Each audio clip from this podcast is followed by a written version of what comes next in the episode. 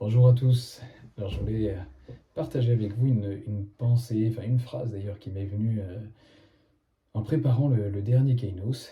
Alors je vous cite cette phrase euh, parce que je pense qu'elle peut nous éclairer sur deux sujets en particulier.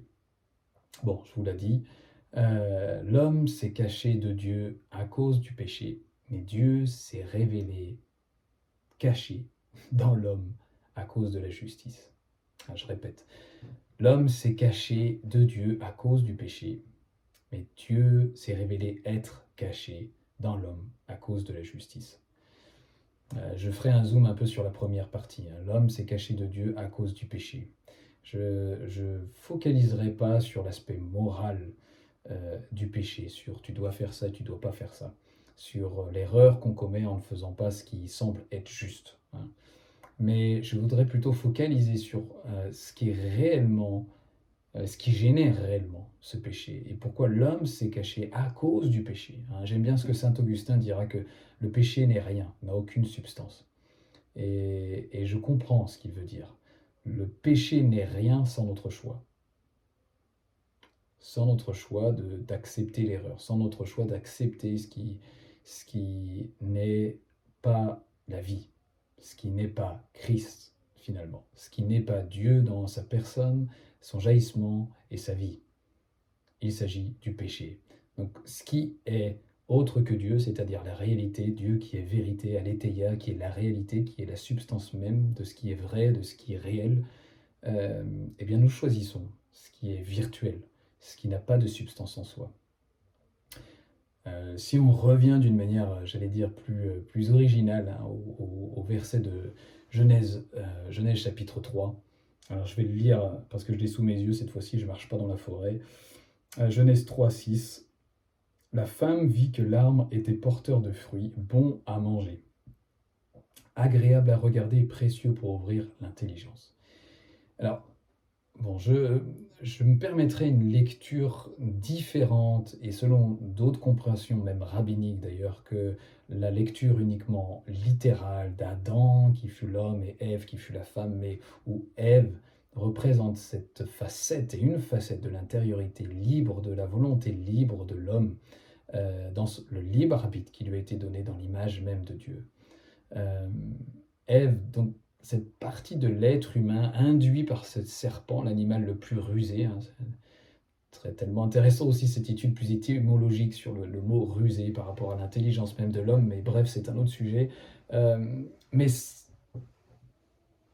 Ève, hein, qui représente cette facette, euh, cette facette de l'homme, de l'être humain, qui, à travers cette certaine euh, volonté et intelligence, va être attiré, va être happé euh, presque irrésistiblement, j'allais dire, euh, devant ou depuis l'arbre de la connaissance du bien et du mal. Et son fruit, littéralement, était, comme c'est écrit, agréable à regarder. Littéralement, un peu plus, était plaisant ou euh, faisait plaisir à l'œil. et ce qui est, je pense, très très intéressant, c'est que œil en hébreu est, est, écrit Enaïm. Enaïm, littéralement, c'est la source ou la fontaine. Et là, je crois qu'on tient une, une, une, clé pour mieux définir pourquoi le péché, pourquoi l'homme se cache de Dieu à cause du péché.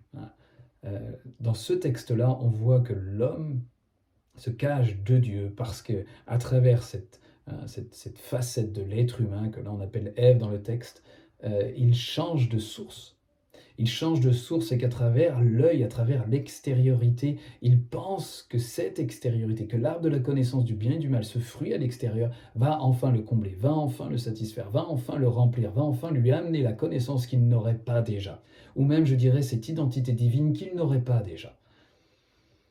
Et c'est là tout le sens et le principe même de l'erreur.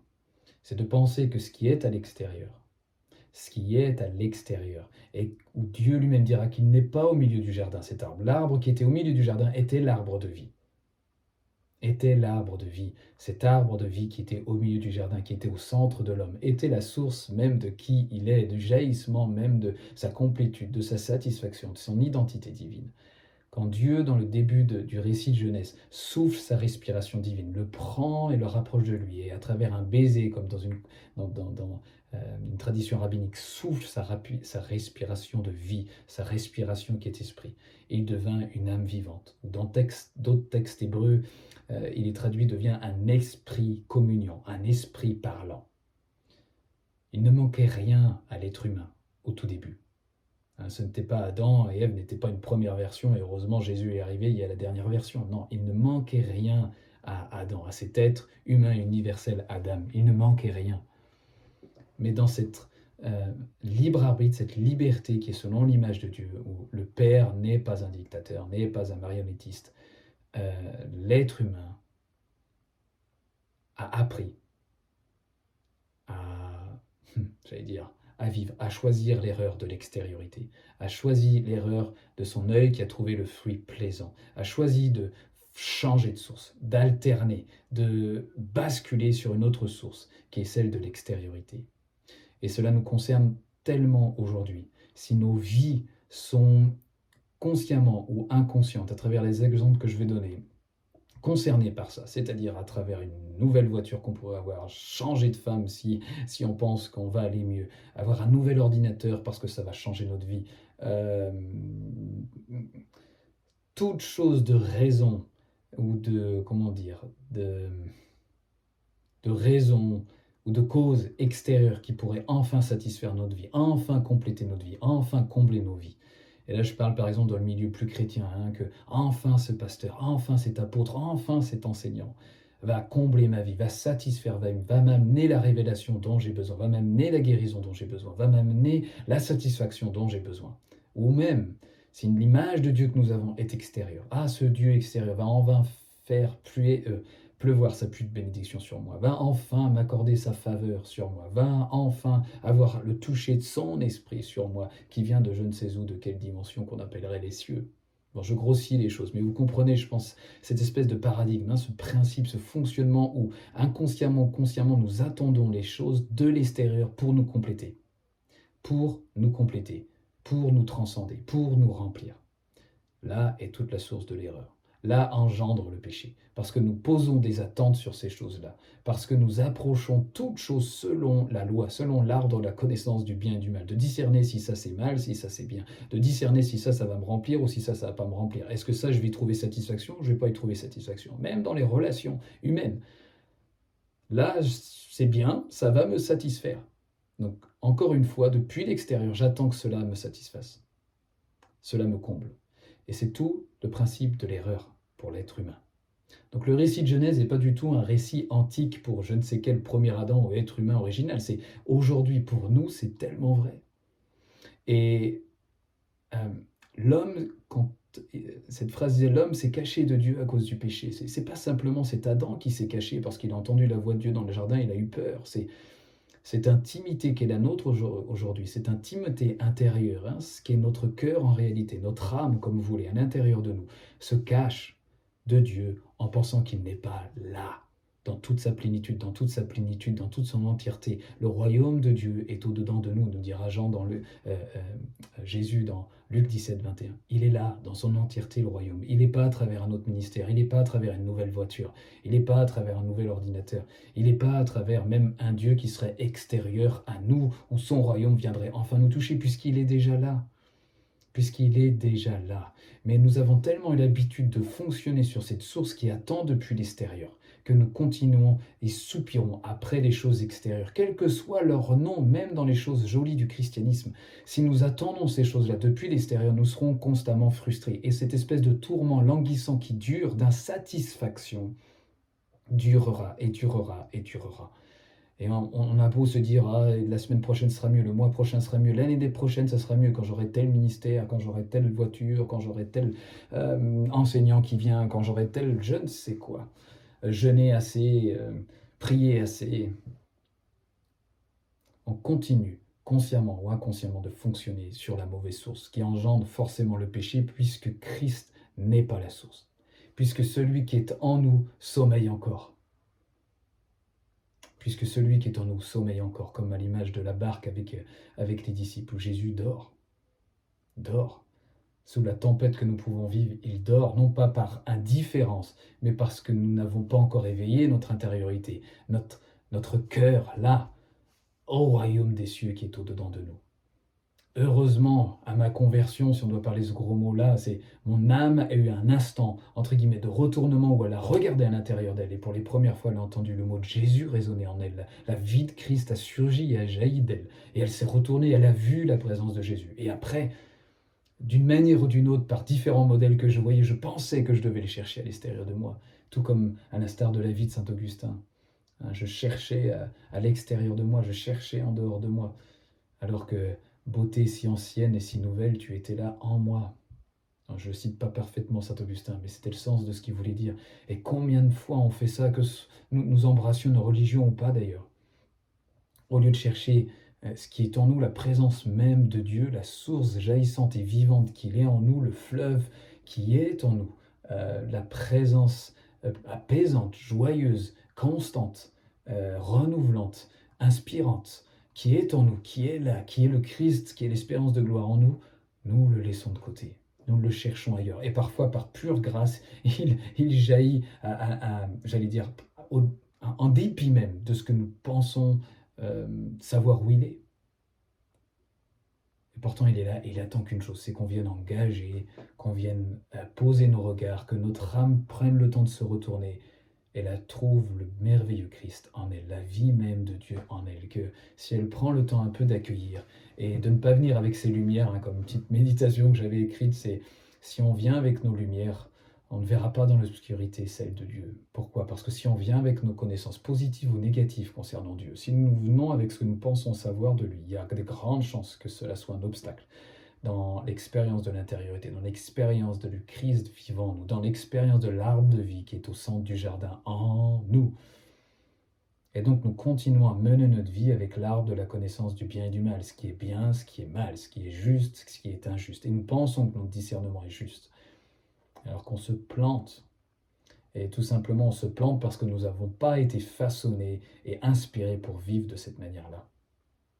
Nous avons été façonnés et inspirés pour vivre selon cette respiration, selon ce souffle divin qui est en nous et qui jaillit du très fond de notre être quand on prend le temps d'engager cette présence, quand on prend le temps, j'allais presque dire, de découvrir cette présence, de cheminer en soi.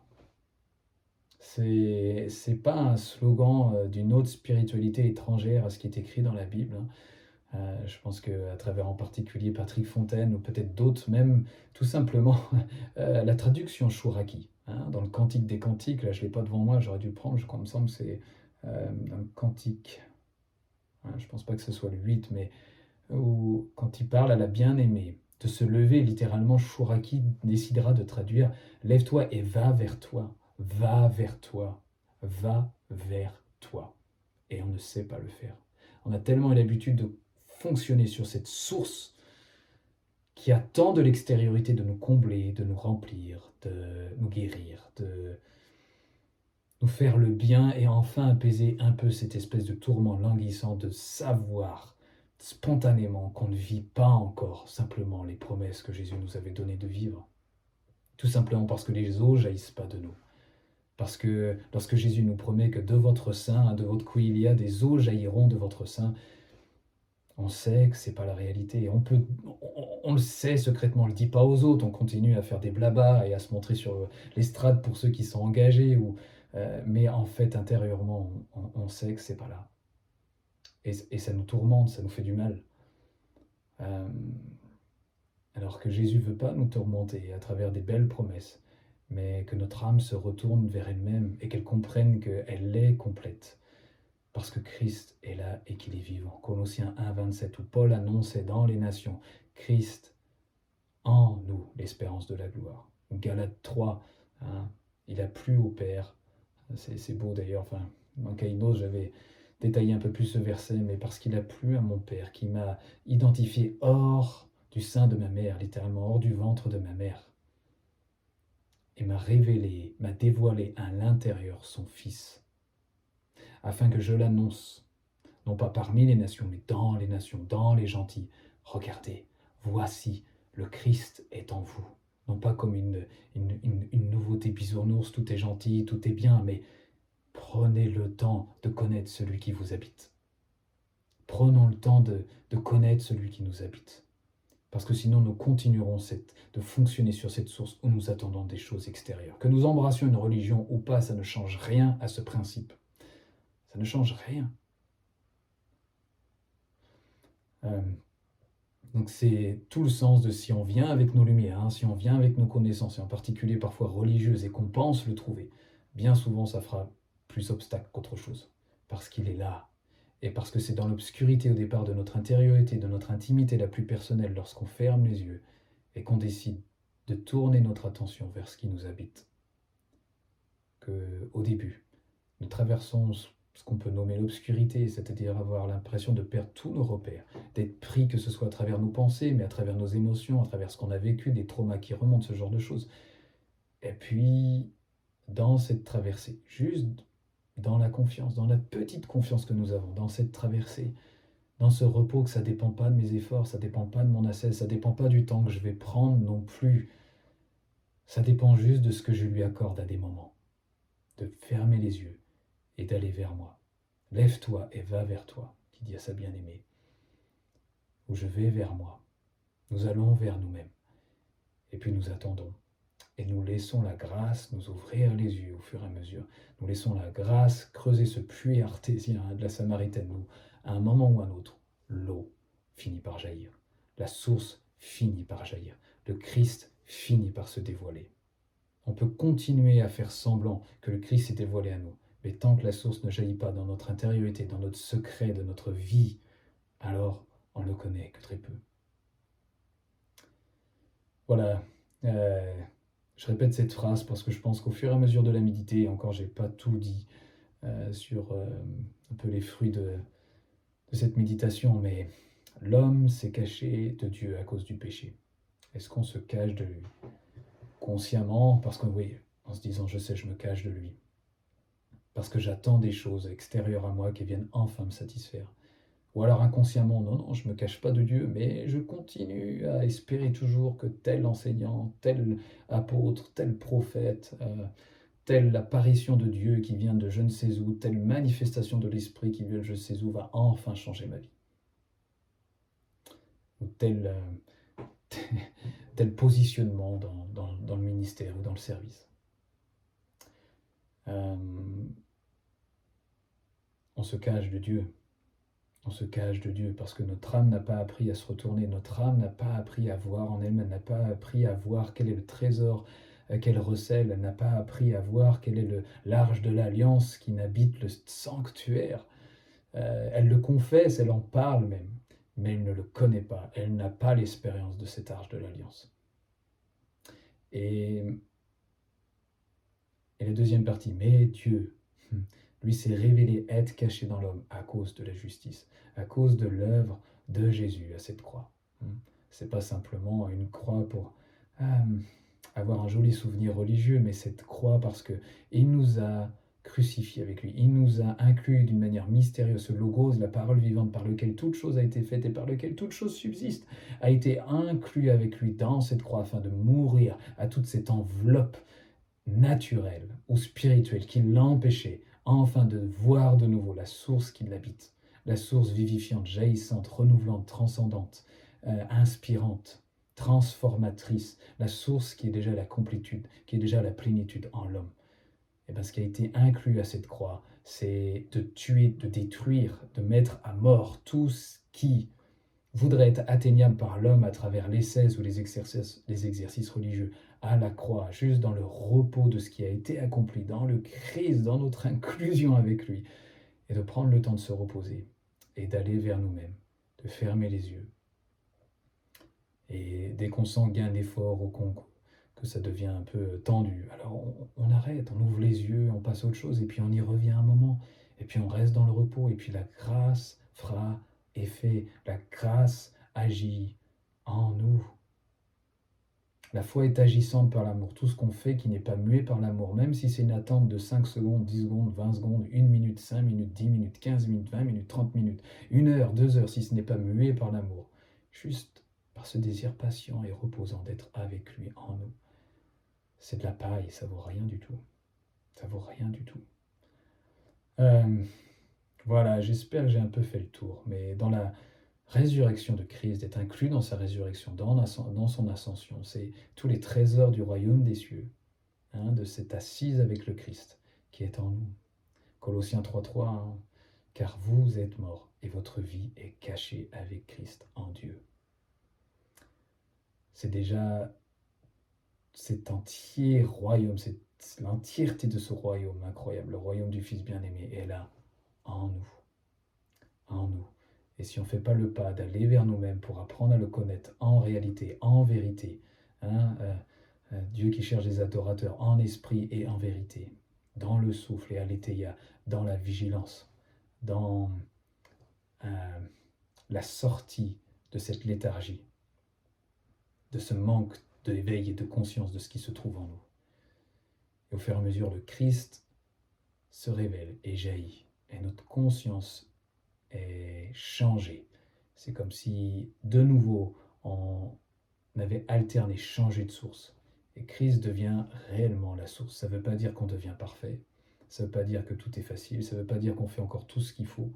Mais par contre, nous savons que nous savons par expérience que les exercices de piété sont inutiles, que tous les efforts qu'on peut faire par nos mots sont strictement inutiles pour goûter la conscience de Christ, pour goûter juste la pensée de Christ qui infuse euh, ce que nous voyons, ce que nous pensons, ce que nous disons.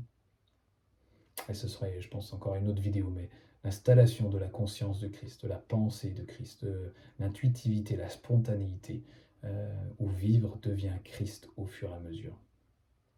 Pas à travers les choses qu'on fait pour lui, pas à travers plus de jeûnes, pas à travers plus de prières, pas à travers plus d'intercessions. Je ne suis pas contre ces choses-là, mais tant qu'elles sont faites pour atteindre un but, et en particulier celle de la communion, qu'on se le dise ou pas secrètement, c'est une erreur.